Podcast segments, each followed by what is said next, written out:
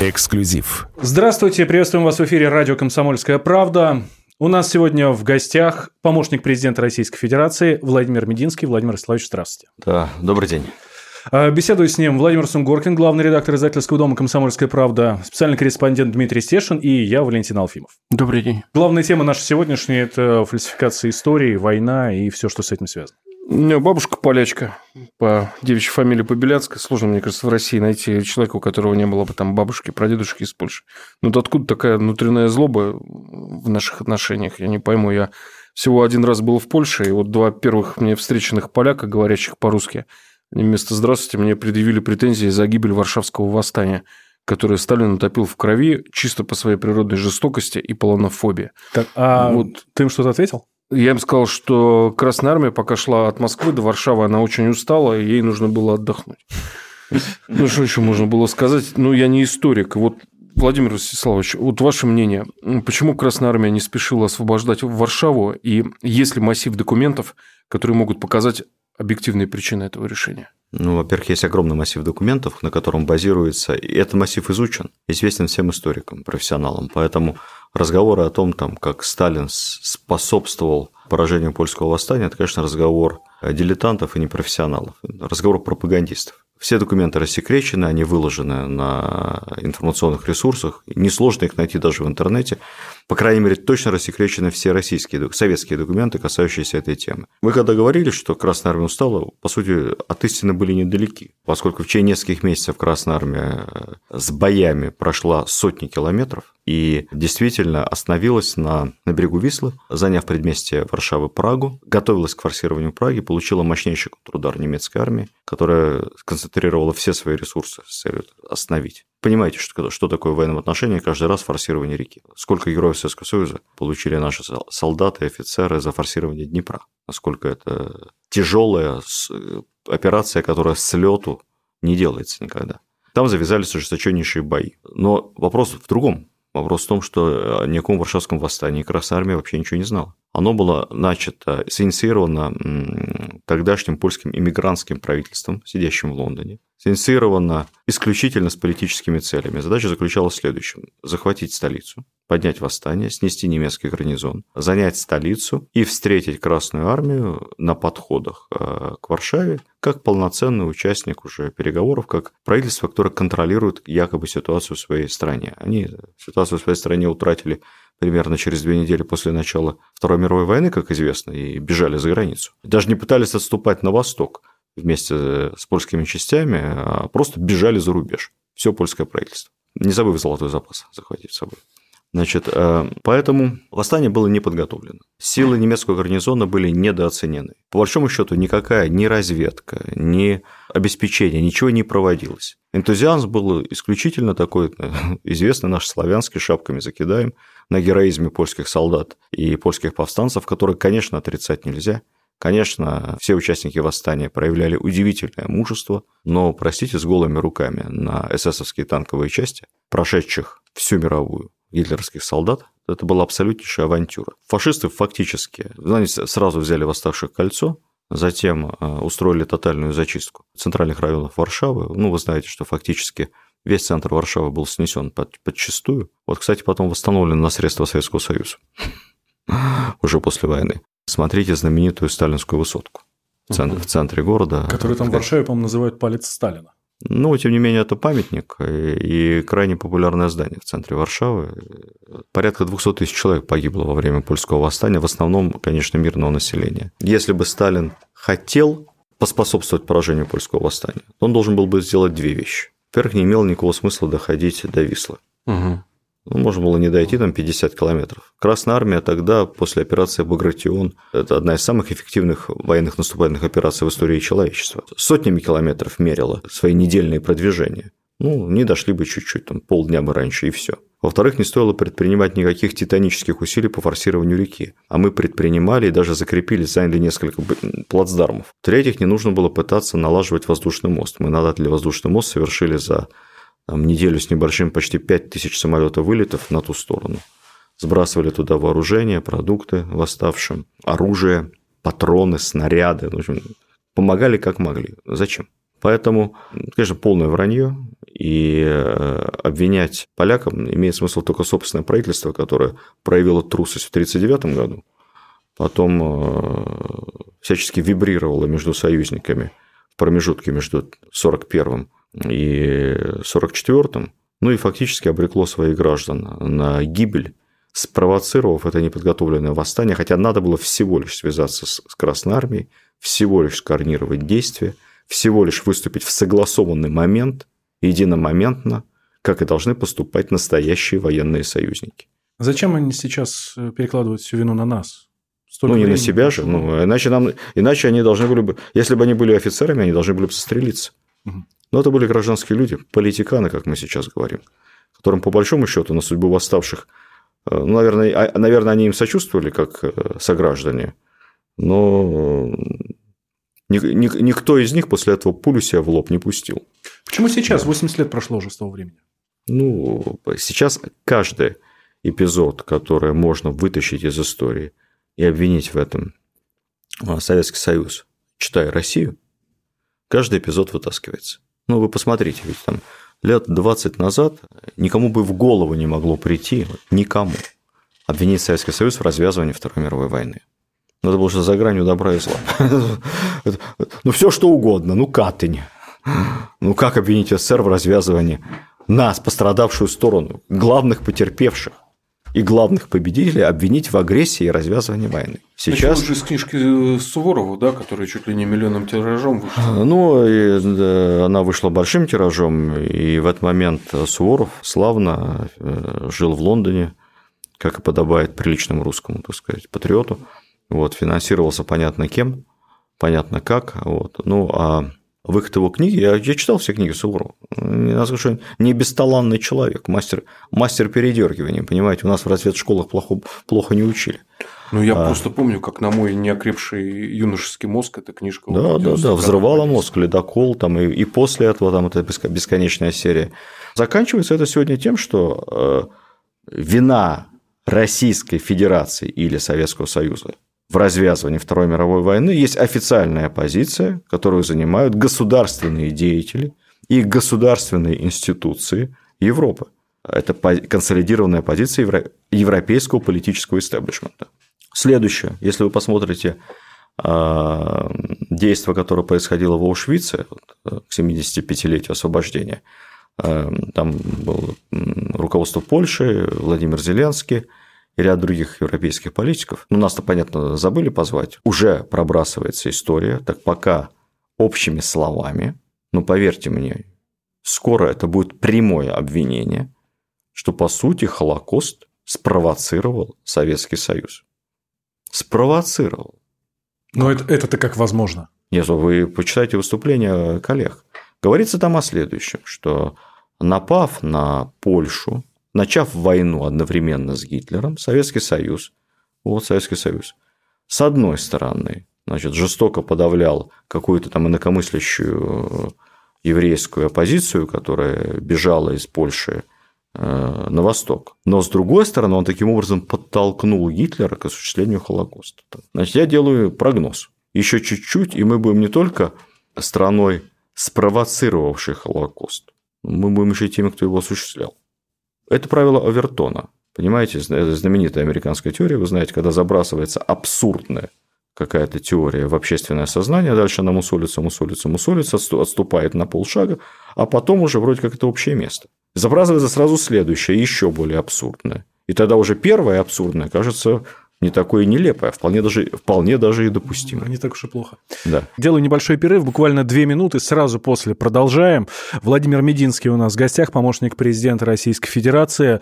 Беседую с ним Владимир Сунгоркин, главный редактор издательского дома «Комсомольская правда», Дмитрий Стешин, специальный корреспондент, и я, Валентин Алфимов. Никуда, друзья, не переключайтесь, дальше будет еще интересней. Эксклюзив. Банковский сектор. Частные инвестиции. Потребительская корзина. Личные деньги. Вопросы, интересующие каждого. У нас есть ответы. Михаил Делягин и Никита Кричевский.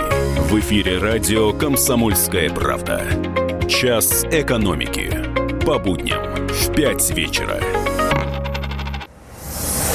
Эксклюзив. Возвращаемся в эфир радио «Комсомольская правда». У нас в гостях э, Владимир Мединский, э, помощник президента Российской Федерации. Беседую с ним Владимир Сунгоркин, главный редактор «Издательского дома», Дмитрий Стешин, э, специальный корреспондент «Комсомолки», и я, Валентин Алфимов. Еще один регион, который очень любит перевирать историю, связанную с Великой Отечественной, это Прибалтика.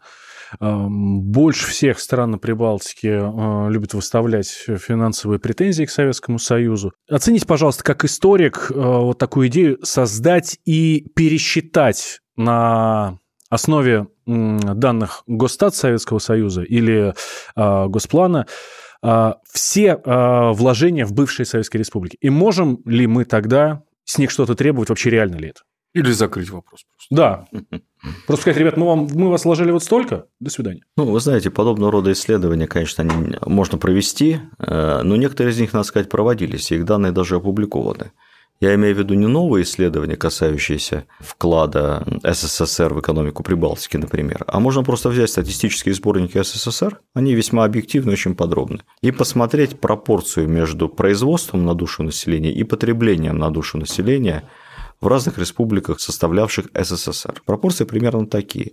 На произведенный рубль продукции в РСФСР потребление составляло ну, 0,8. Остальное направлялось на дотации другим республикам. Да, на Украине примерно один к одному. Вот, например, в Эстонии производство 1, потребление 2. То есть высокий уровень жизни поддерживался за счет существенного, почти стопроцентного датирования со стороны э, союзного бюджета. В Литве один к двум. В Латвии один к полутора приблизительно. Грузия еще. Да, в Грузии там, в Грузии там вообще один к трем почти. Ну, вот я говорю, да, Грузия почти один к трем. Ела да. за троих, да. Да.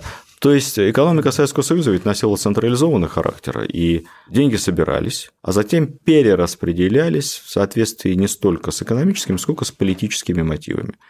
Понятно, что отсталые республики получали назад практически все, что они сдавали в качестве там, налогов там, и так далее – и еще датировались сверх этого. А республики, которые считались базовые, государства образующие, Россия, Украина, Белоруссия, они датировались только в инвестиционном плане, а по сути недополучали существенную часть той финансовой массы, вот, той товарной массы, которая производилась на их территории. Под большим впечатлением посмотрел музей оккупации во многих наших бывших республиках. В Риге видели, да? В Риге, в Тбилиси очень богатый Тбилиси, музей. Да. Вот если не знаешь историю, не жил этой страны, не жил в Советском Союзе, то вот вся история Грузии, например, и Прибалтики тоже это лагеря, а, значит, аресты, воронки, больше, собственно, собственно, ничего. В этом вся история этого периода. А, то есть сами музеи созданы и процветают, туда школьников водят с таким я бы сказал, изощренным цинизмом, понимаете? Там вообще те, кто их делал, не обсуждали, не заморачивались.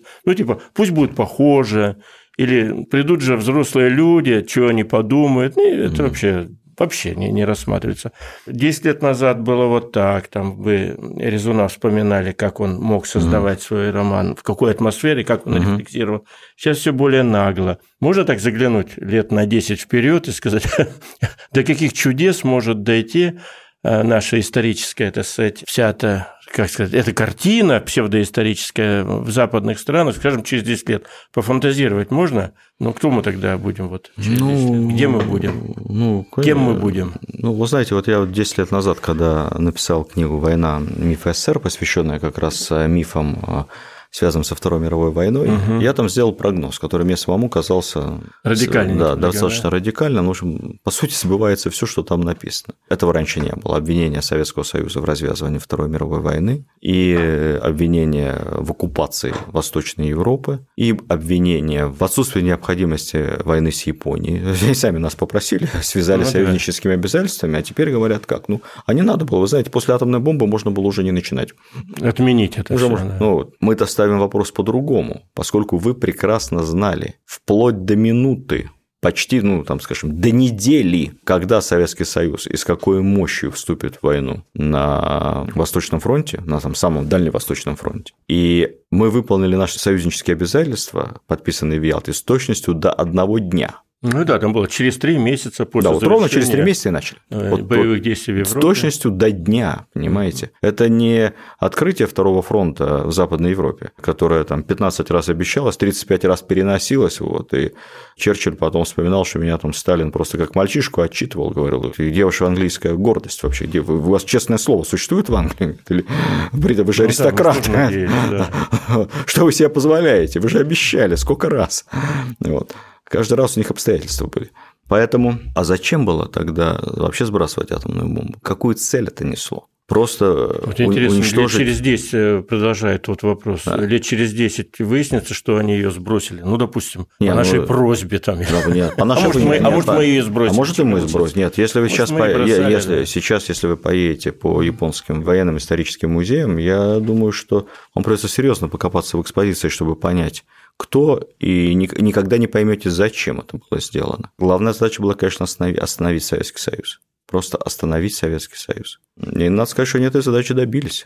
Устрашение было колоссальное. До этого, э, применяя методы тотальных бомбардировок, э, с не менее страшными, кстати сказать, последствиями, в Дрездене, Гамбурге, во Франкфурте, вот на днях будет отмечаться 75 лет, малоизвестный факт бомбардировки Токио американцами в марте 1945 года. С зажигательными они. Это страшно вообще. Это- По сути, напалмом. Уже да, напалм. Нам- Там был напалм. напалм, да. Там, по сути, напалм и система зажигательных бомб. Токио был. Дайте мы там по ходу дела, может быть, радиослушателям будет интересно. Значит, Токио – деревянный город. Деревянный. Понятно, что никаких там воинских частей нет. Американцы в ночь с э, 9, если мне память не изменяет, по 10 марта в течение нескольких часов ночью заутюжили Токио таким образом, причем бомбардировка проводилась по исключительно плановой системе. Основная задача была не просто уничтожить какие-то объекты, а вызвать так называемый огненный шторм, когда движущиеся одна за другой лавины огня высасывают кислород, высасывают воздух, и создается чудовищная температура, как в мартеновской печи. Понимаете? Сгорает все, плавится металл, сгорает камень, камень оплавляется. Именно поэтому по сей день неизвестно точное число погибших а, во время бомбардировок в Дрездене, Франкфурте, это везде применялась эта технология, и в Токио. Ну, говорят, ну вот в Токио там от 80 до 100 тысяч человек заживо сгорело, костей не оставалось, пепла нет, в пепел превращалось все. Миллион человек остались без домов в Токио. Какой военный смысл это? Никакой. Это просто операция устра... мести и устрашения. Мести и устрашения.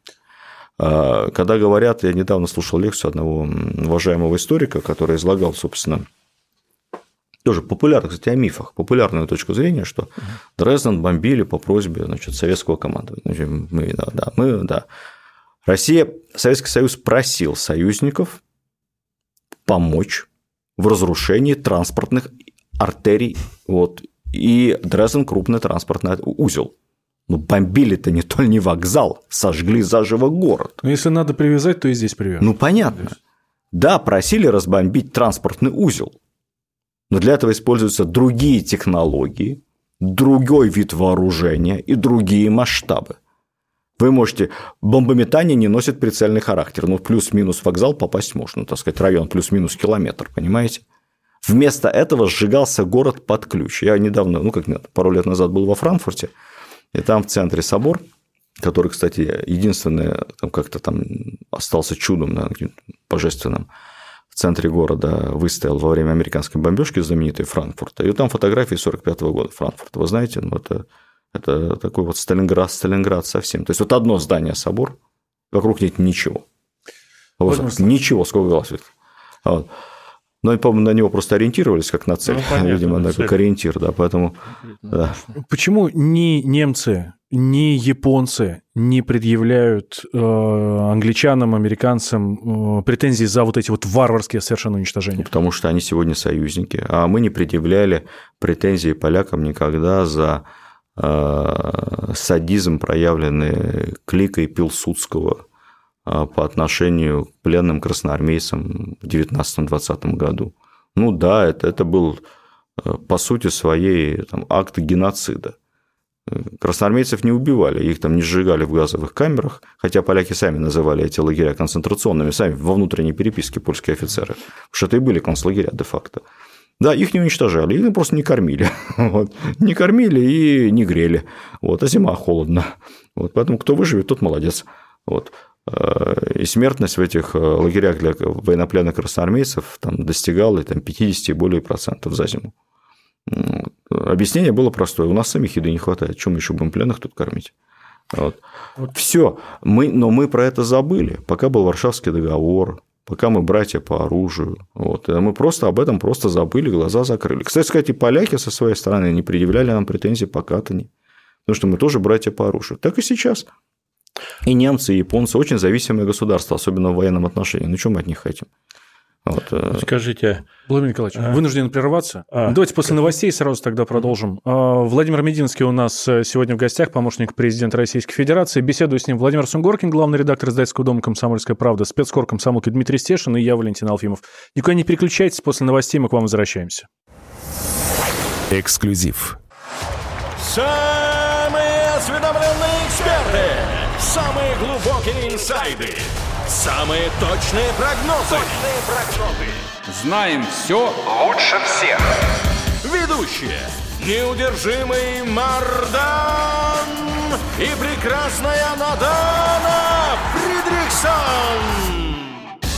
Первая радиогостинная «Вечерний диван» на радио «Комсомольская правда». Два часа горячего эфира ежедневно по будням в 6 вечера по Москве. Эксклюзив. Возвращаемся в эфир радио «Комсомольская правда». У нас в гостях э, Владимир Мединский, э, помощник президента Российской Федерации. Беседую с ним Владимир Сугоркин, главный редактор издательского дома, Дмитрий Стешин, э, специальный корреспондент «Комсомолки» и я, Валентин Алфимов. Вы входили в состав комиссии по фальсификации истории. Как сложилась ее судьба? Сначала было много сообщений о работе этой комиссии, потом она как-то... Она работает или что Не, с ней? Она вообще? в данную секунду не работает, но она была создана как раз 6, 10 лет назад, к 65-летию. А, под дату ее делали, да? Под ну, дату. Хорошо была создана по инициативе Сергея Евгеньевича Нарышкина, тогда главой администрации президента, угу. президентом был Дмитрий Анатольевич. И я считаю, что эта комиссия выполнила свою работу, потому что фактически она впервые консолидировала профессиональных историков, архивистов угу. и, истори- и популяризаторов истории, публицистов, показав вот проблему, проблему, которая тогда еще казалась не столь явной политизация истории, передергивание всей истории и переписывание всей истории Второй мировой войны в узкополитических целях. И я считаю, что вот если бы мы тогда не подготовились к тому, что происходит сегодня, было бы гораздо тяжелее. Все-таки за эти 10 лет многое сделано в плане открытия архивов, публикации правильной литературы, съемки хорошего исторического, художественного, документального кино – и по большому счету вот все усилия, вот то, что говорит Зеленский, надеюсь, по незнанию своих, по глубокой безграмотности своих советников, то, что говорит Дуда, иные лидеры политические, все-таки у нас это сразу воспринимается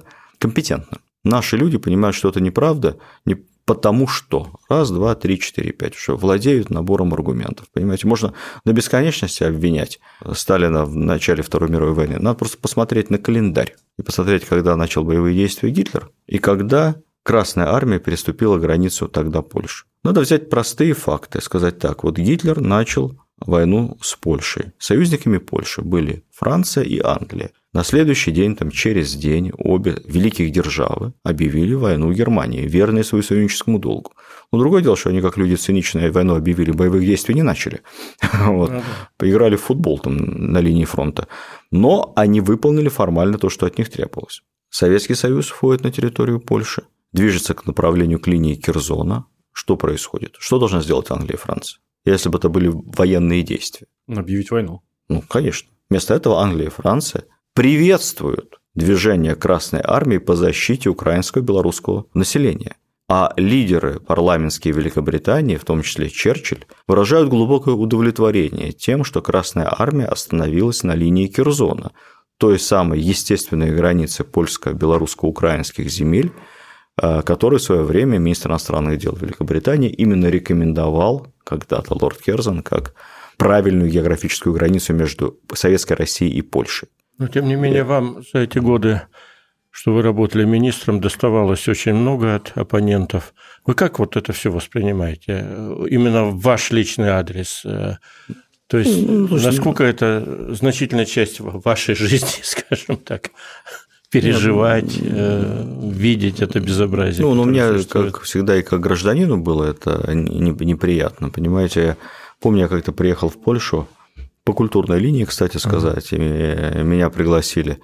Проводился ряд культурных мероприятий, мы проводили Вы год... как министр? Да, да, мы проводили год России в Польше, uh-huh. и меня пригласили на центральный польский телеканал, вот некое подобие нашей программы «Время» с элементами прямого эфира, то есть самая популярная передача.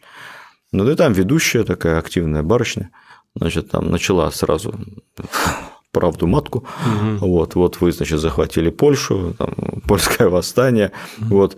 Э, и вообще ваш генерал Черняховский, которого вы тут, э, они памятник ему там в очередной раз. Угу. В очередной раз пытались что-то сделать с памятником Черняховскому. И вот ваш, ваш генерал Чернусовский застрелил моего дедушку. Я тут чуть со стула не упал. Э, ваш девушка, дедушка за кого воевал, простите.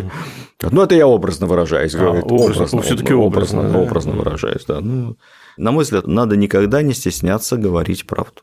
Спокойно излагать аргументы показывать документы. Ведь документы крыть нечем. Не комплексовать, покончить, наконец, с бесконечным нашим российским комплексом самоуничижения, что мы там в чем-то виноваты, что-то там делали не так. Да, боже упаси, вы переселитесь, так сказать. Ну, есть вот какие-то документы, которые, на ваш взгляд, надо бы ввести в оборот, да, я бы, и они бы, конечно, сказать, конечно. Я, озонировали я, бы атмосферу, я, скажем так. Я даже скажу, я бы с удовольствием почитал рассекреченные документы по перелету Рудольфа Гесса в Великобританию. Очень интересно, и, и нам интересно. Года. Да. да, вот, вот понимаете, активнейших участников э, практики, практиков геноцида, нацистского уничтожения миллионов людей, их поддержали, тех, кого не казнили после Нюрнберга, так поддержали, поддержали несколько лет и отпустили всех. И они жили спокойно. А несчастного Рудольфа Гесса, ну, я несчастно говорю в кавычках, угу. конечно, там мерзавец тот еще, по идеям, но не по практике. Он не успел поучаствовать в практике Второй мировой. Напомню, что с мая 1941 года он был арестован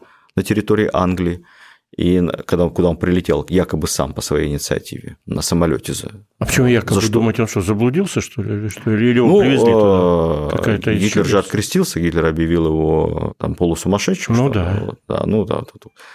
Чисто случайно второй, третий человек в партии садится за штурвал самолета, даром, что военный летчик, вот, и летит в Великобританию, вот, находящийся в состоянии войны в этот момент с гитлеровской Германией где нач... пытается начать переговоры на уровне высшего истеблишмента Британской империи того времени. А, он был арестован в итоге и пробыл в тюрьме, если мне память не изменяет, до 90-го, конца 80-х. Ну, до смерти. Он, ну, он прожил очень долгую жизнь, вот, очень долгую жизнь, да. и как-то там очень неожиданно скончался буквально за несколько дней до своего планового выхода из тюрьмы. Человека до 90 лет продержали в тюрьме. Железная маска такая. Это, да? желе... в, один... это... в одиночке. Да. Это железная маска. Я могу сказать, что с нашей стороны не рассекречено и не рассекречивается на данный момент. На данный момент не рассекречиваются многие документы военной прокуратуры и вот эти военные уголовные дела, потому что с этической точки зрения они затрагивают интересы прямых потомков. Все-таки сыновья, а тем более внуки, за дедов не должны нести ответственность.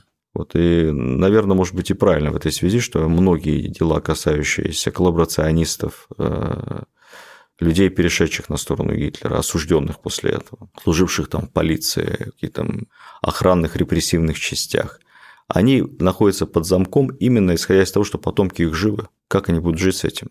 Как они будут смотреть в глаза своим товарищам, э, несут ли они за это ответственность? Нет. Если вернуться к работе комиссии против фальсификации истории, да, вот вы, Владимир Славович, говорите, что она сработала хорошо. Будет ли она работать дальше, или все уже, э, она уже не нужна? У нас сейчас на носу 75 лет победы. Сейчас на нас нападок стало еще больше, причем по любому поводу. Может быть, она все-таки нужна? Из комиссии выросло несколько институций, которые играют большую роль как раз в деле а, защиты исторической правды и борьбе с фальсификацией. Это и Российское историческое общество, которое, собственно, Сергей Евгеньевич Нарышкин возглавляет, Российское военное историческое общество. А, наши научные институты, Институт всемирной истории под руководством Чубарьяна, Институт российской истории Петрова занимают достаточно активную позицию. Наши архивы, Они все... Архив Министерства обороны очень активно работает по рассекречиванию и приданию публичности многим документам. Вот недавно были документы, касающиеся опубликованы взятия Будапешта 75 лет назад. Ведь э, до сих пор вот спросить человек на улице, какая самая кровавая битва 45 года, что ответить? Штурм Берлина. Самая кровавая битва – это битва за Будапешт. Вот. А это одна из последних надежд фюрера, вот, где он собирался переломить ход войны, и к этому было приложено немало усилий. Потому и в народной песне на груди его сияла медаль за город Будапешт. Это не, это не случайно. Это значит, человек прошел через ад, угу. если он брал Будапешт. Когда вы приедете в Будапешт, там, раска... там вот, основная цитадель гитлеровцев находилась на таком холме. Была крепость и которая контролировала фактически весь город, обстреливала сверху. Кликнули добровольцев наши. Вот. Вызвалось, по-моему, около 30 офицеров-разведчиков, вот, которые как ниндзя в черном ночью по отвесной скале, потом через стены, проникли в эту цитадель и обеспечили ее почти бескромное взятие. Вот. Почти все погибли, все были, всем было присвоено имена Героев Советского Союза, ну, пара месяцев до конца войны они шли на смерть, чтобы вот, э, э, сумасшедший риск, вот, чтобы спасти наших ребят. Про это фильмы вот. надо снимать. А, фильм надо снимать, да. Их имена были выбиты э, где-то там золотыми буквами на постаменте. Вот я когда был в Будапеште, мне показывал венгерский гид, говорит, вот здесь были их имена. Я говорю, а где они сейчас? Ну, сейчас, говорит, убрали. Стерли. Стерли сейчас.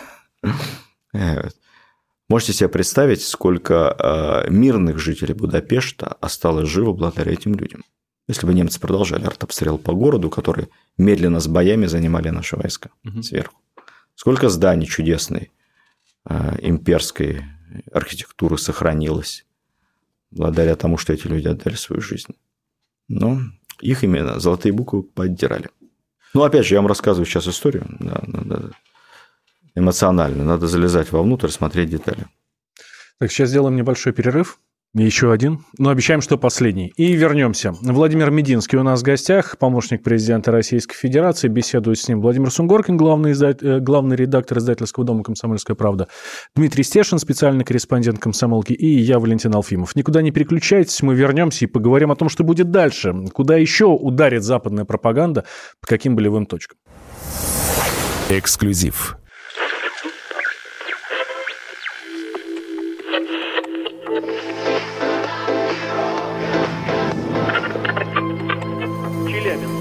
Пятигорск 88,8. Самара 98,2. Новосибирск 98,3. Ставрополь 105,7. Краснодар 91,0. Красноярск 107,1. Благовещенск 100 ровно и 6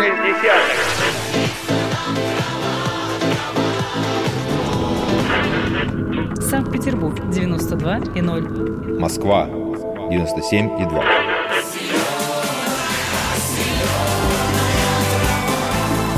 Радио «Комсомольская правда». Слушает вся земля. Эксклюзив. Возвращаемся в эфир радио «Комсомольская правда». У нас в гостях э, Владимир Мединский, э, помощник президента Российской Федерации. Беседую с ним Владимир Сунгоркин, главный редактор издательского дома, Дмитрий Стешин, э, специальный корреспондент «Комсомолки», и я, Валентин Алфимов. На каких фронтах в ближайшие годы будут воевать российские историки? Вот есть ну, у нас привычный польско-украинский, Курильский фронт. Мы, кстати, поговорили про это в предыдущих блоках. А возможно ли обострение в так называемом э, на Западе Баренц регионе, вот особенно с запуском Севморпути? Обязательно. Я думаю, что по э, мере роста экономического значения э, вообще северных вод и сырьевой точки зрения, и с точки зрения нового морского пути северного, что всерьез сейчас обсуждается уже не футурологами, а экономистами и техническими специалистами, с учетом там колоссальных вообще рыбных запасов северных морей – российский приоритет над севером, над водами севера будет, безусловно, оспариваться. Безусловно. Мы с вами узнаем о том, что Архангельск основали не наши люди в XVI веке, а какие-нибудь там викинги. Вот, что Беринг, Челюскин, Беринг, как понятно, был военнопленным, вот, Челюскин, Лаптев, э, Колчак э, польскими подданными, Вот. И вообще челюскинцы – это американцы, которых, э, очевидно, так сказать, э, сталинский режим там специально топил на льдине где-то. Поверьте, вокруг этого начнется страшнейший поток э, информационной войны, Исторических открытий, назовем. Исторических открытий, да, и так далее, и так далее. Всегда на этом фронте нас ожидают новые исторические новеллы и открытия. Посмотрите, что происходит в Средней Азии сейчас. Кавказ, о котором вы говорили, музей оккупации, Украина. Кому еще могло 10 лет назад прийти в голову, потому что на Украине будут снасти, на Украине миллионы наших солдат погибло за освобождение Украины, миллион украинцев, миллион, по-моему, 200 с чем-то тысяч украинцев. Тогда вообще к национальности не, не придавали такого значения, честно говоря, в, в те годы.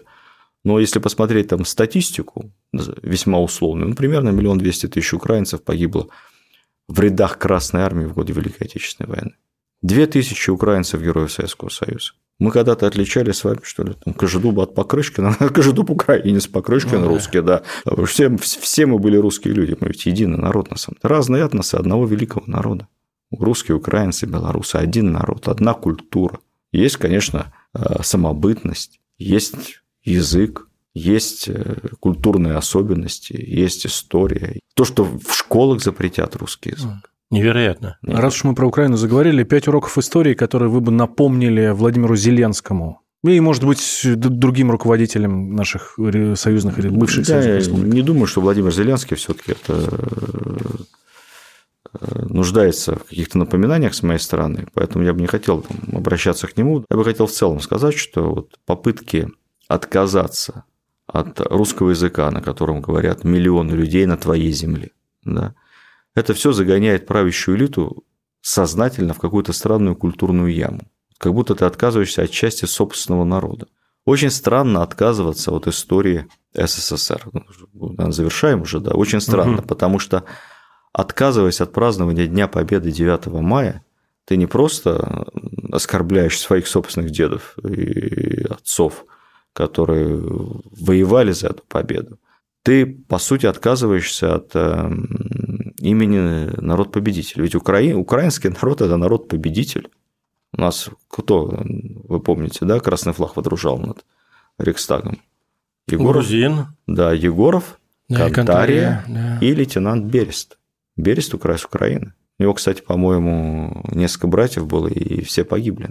Поэтому отказаться от имен Зинченко, Кожедуб, Берест – Павлюченко, помянутые нами Черняховский, Малиновский, Рыбалка, ну и так далее, все украинцы. Это, это значит, если ты не народ-победитель, значит, ты народ кто? Ты с, с кем себя ассоциируешь? Я, честно говоря, не сильно уверен, что э, там, отдельным политикам на Украине избиратель дал э, мандат на подобное заявление. Ну, мы... Больно об этом говорить. Больно и обидно об этом говорить. Мы говорим сегодня про фальсификацию истории. Давайте э, вернемся в современность. Буквально два вопроса. А что вы думаете о работах Юрия Дудя? А, как вы считаете, присутствует ли фальсификация в э, фальсификация истории в его э, фильме про Колыму? Знаете, я фильм про Колыму, хочу вам сказать, знаю по отзывам и рецензиям. Я сам фильм не смотрел, просто он туда не успел, честно говоря. Посмотрите? Вот. Я посмотрю обязательно, да. Из того, что я читал про этот фильм, могу сказать следующее. Ну, во-первых, конечно, Дудь прежде всего журналист. А, поэтому относиться к его фильму надо так, как мы относимся к работе журналиста, не профессионала в этой теме. У него есть там большая эмоциональная составляющая. А, ну, можно, конечно, изучать историю Соловков по книге Захара Прилепина «Обитель». Я, кстати, читал замечательная книга, кстати, мне кажется, очень талантливая попытка объективно показать то, что было тогда в этом жутком, чудовищном этом славянском лагере особого назначения. Попытка такая очень, очень талантливая. Вот Дудь тоже журналист, он же не историк. Вот. Поэтому, конечно, он придал э, этому фильму сильный эмоциональный флер. Э, если многих заинтересовала тема репрессий, ГУЛАГа, Колымы, и они после этого возьмут в руки э, не только Дудя, там, не только Солженицына, не только Шаламова, других там талантливейших людей, но и научные работы, документы, э, статистику. От этого все только выиграют. Все, надо, надо, к этому надо относиться соответствующим образом, как к эмоциональному творческому продукту, но никак не к истине в последней инстанции. Вот я бы его с Пикулем, может быть, сравнил бы, хотя мне Дудь неприятен. А Пикуль, конечно, допускал множество исторических ошибок, но он сработал как популяризатор истории в этот период времени. Абсолютно другая история. Я хорошо знаком как бы, с творчеством Пикуля, очень правильное э, замечание, Дмитрий, у вас. Эм, все мы выросли на Пикуле, да? да. Эм, ведь Пикуль пытался найти в нашей истории славное, героическое, достойное восхищения и достойное подражания. На книгах Пикуля многие шли, поступали в Нахимовские училища, шли на, фло, на флот, шли в армию, в гвардию, пытались изменить мир к лучшему. А, это просто совершенно другая поэтика, чем у других авторов, которые ищут проблемы. Я не говорю, что это плохо, это у тех, кто ищет проблемы, тоже должно быть, и надо вскрывать язвы и так далее. Но просто это, это Пикуль и Дудь это, это разные вселенные совсем. Поэтому Пикуль читается, конечно, гораздо легче. Хотя там тоже, собственно, подлецов-то немало. Вот. Но посыл у Пикуля другой. Спасибо большое. Владимир Мединский, помощник президента Российской Федерации, а, Владимир Сунгоркин, главный редактор Зайцевского дома «Комсомольская правда», Дмитрий Стешин, Валентин Алфимов, журналист «Комсомолки». Спасибо большое. Спасибо за разговор. Эксклюзив. Политика. Владимир Путин приехал в Японию на саммит большой... Экономика. Покупательная способность тех денег, которые вы... Аналитика. Что происходит правильно, а что происходит Технологии. В последнее время все чаще говорят о мошенничестве с электронными подписями. Музыка. Всем привет! Вы слушаете «Мир музыки». Комсомольская правда. Радио для тебя.